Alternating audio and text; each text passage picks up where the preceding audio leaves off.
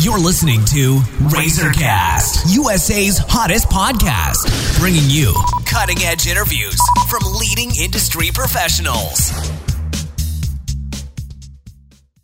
Hello, everyone. This is Liz Harvey coming to you from our Razorcast studios in New York City, where we are dedicated to bringing you cutting edge interviews from many of the leading industry professionals across the U.S.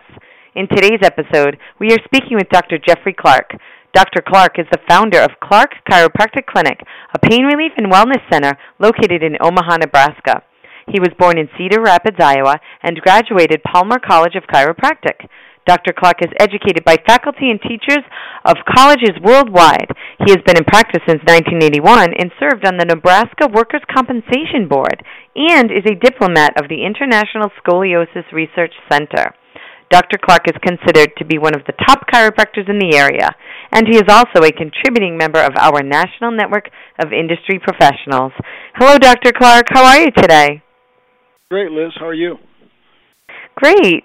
So today we're going to talk about a very important topic, the do's and don'ts after an auto accident. So, my first question, if there are no obvious injuries, why should people seek medical attention immediately at a hospital or urgent care facility? Well, let me ask you it this way here, Liz. You know, first of all, the, the way that question was asked, I think mm. you said if no obvious symptoms uh, occurred, mm-hmm. and so why would they go to the emergency room or, or go to mm-hmm. urgent care? Um, you know, first of all, most of our patients don't. You know, they they come and see us right away when these things happen, and I don't mean just our patients, but they referrals of other friends that have been through something similar. Um, so first, if I don't think they need to go to urgent care or hospital if there's not an obvious symptom such as you know faint, dizziness, or, or a blatant uh, head or neck trauma. Uh, you know, obviously, if they're um, in and out of consciousness, I don't want them coming here. I want them to get over mm-hmm. to the hospital right away, and probably not even urgent care. I'd want them to get to uh, you know a full service hospital. And uh, mm-hmm. a lot of times when these accidents occur, they're already evaluated at the scene, and and uh, you know I always feel like if they're able to to uh, release them at the scene, say okay, we'll just uh, you know seek some medical care in the next uh, 24 hours. Well, those patients are going to end up in our office without going through the other stuff, and so you know um, we've got we've great got great emergency care out there, so you know when that happens at the scene, I I feel like they've done a lot to keep people out of a crisis. So, um, but I do believe they should have spinal check, uh, their spine checked, because most pain uh, after an accident uh, doesn't even show up for about three days or longer after the accident. And should auto accident victims see a chiropractor after seeing a medical doctor? What would the chiropractor look for that the medical facility might have missed? Well, that kind of goes back to the same question. I don't I don't seem to have many patients come to us after they have seen a, a medical doctor uh, for an accident. You know, for example, um, if they do, they've already been to either emergent care or, or to the hospital. Um, so at the same time, um, most patients see a chiropractor first uh, for spinal injury, and I wouldn't say the medical doctor missed anything. You know, that, mm. that's what they're trained in is for maybe crisis care or something like that and um, but their training is different.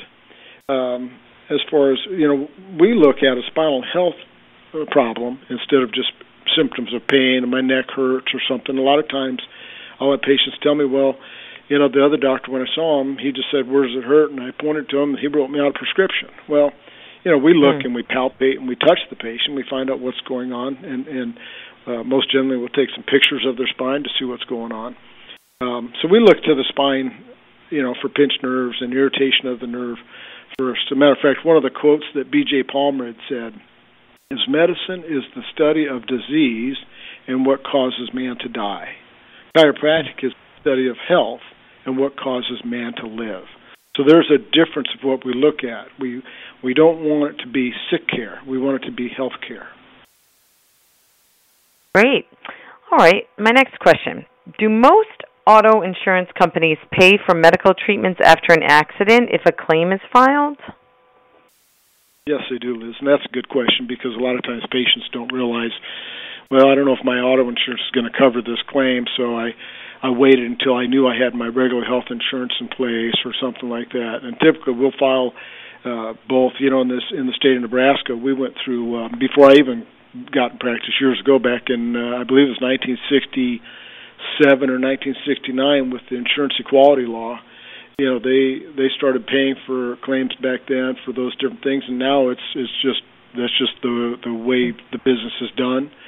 And um, so a lot of that is covered as you go. In Nebraska, also they passed a, a law several years ago about um, it's called subrogation. So if someone was involved in an automobile accident and their auto insurance paid for it, but it wasn't their fault, in mm. the hmm. state of Nebraska, the other insurance that caused the accident has to refund back to the pa- the patient's insurance if they weren't the one that caused the accident. So yeah, we have very good coverage in uh, around the country, not just in Nebraska. Mm-hmm. Okay, great.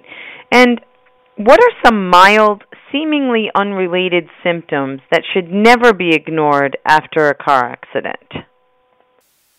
Well, there's a lot that, like you said, seem to be mild. Uh, you know, maybe some mm-hmm. stiffness that seems to be mild. Their neck is stiff after an accident, or their upper back is stiff, or maybe they have some tingling going down their arm or their hand.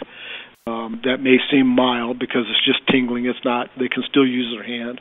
Uh, maybe some numbness you know loss of sleep you know not sleeping good because they feel like their their neck or somewhere in their spine is is bothering them wakes them up in the middle of the night and that seems to be mild um even neck pain like in the front of the neck you know a lot of people think neck pain is going to be just in the back of the neck well if you can imagine your head going backwards, well, the muscles mm-hmm. and ligaments in front of the neck are going to be stretched and pulled, so you're going to have pain in, in the front of the neck, not just in the back.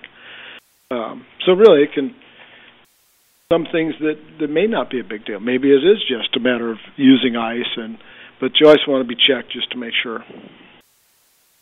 And how much time is involved in a typical chiropractic treatment plan for someone suffering whiplash or you know other common auto accident injuries? And should people expect to visit the chiropractor weekly or more or less often?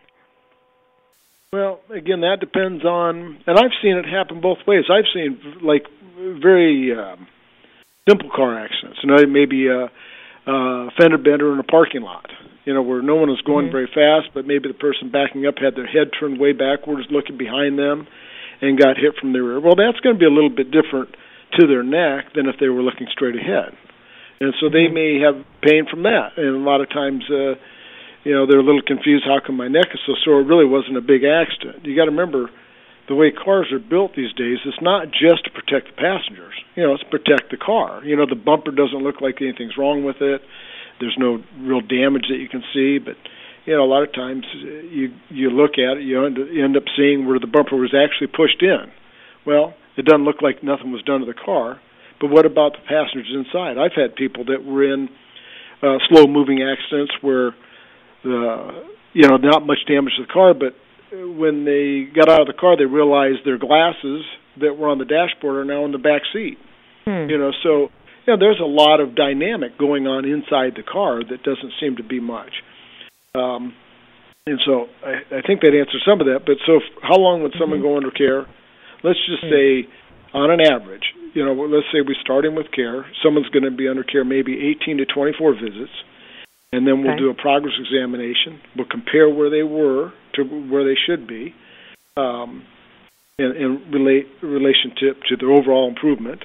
Um, then maybe daily for the first week, and then three times a week for four weeks. And then we reevaluate. So it, it really depends. Uh, I believe everyone should be should be checked periodically, whether once a month, depending on their situation.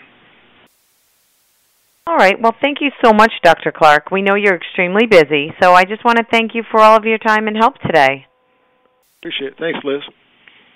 And for our listeners across the country, if you are interested in speaking with Dr. Jeffrey Clark, you can either go online to www.theomahachiropractor.com or call 402 393 0566 to schedule an appointment. And on behalf of our entire team at Razorcast, we want to thank you for listening, and we look forward to bringing you more top quality content from our country's leading industry professionals.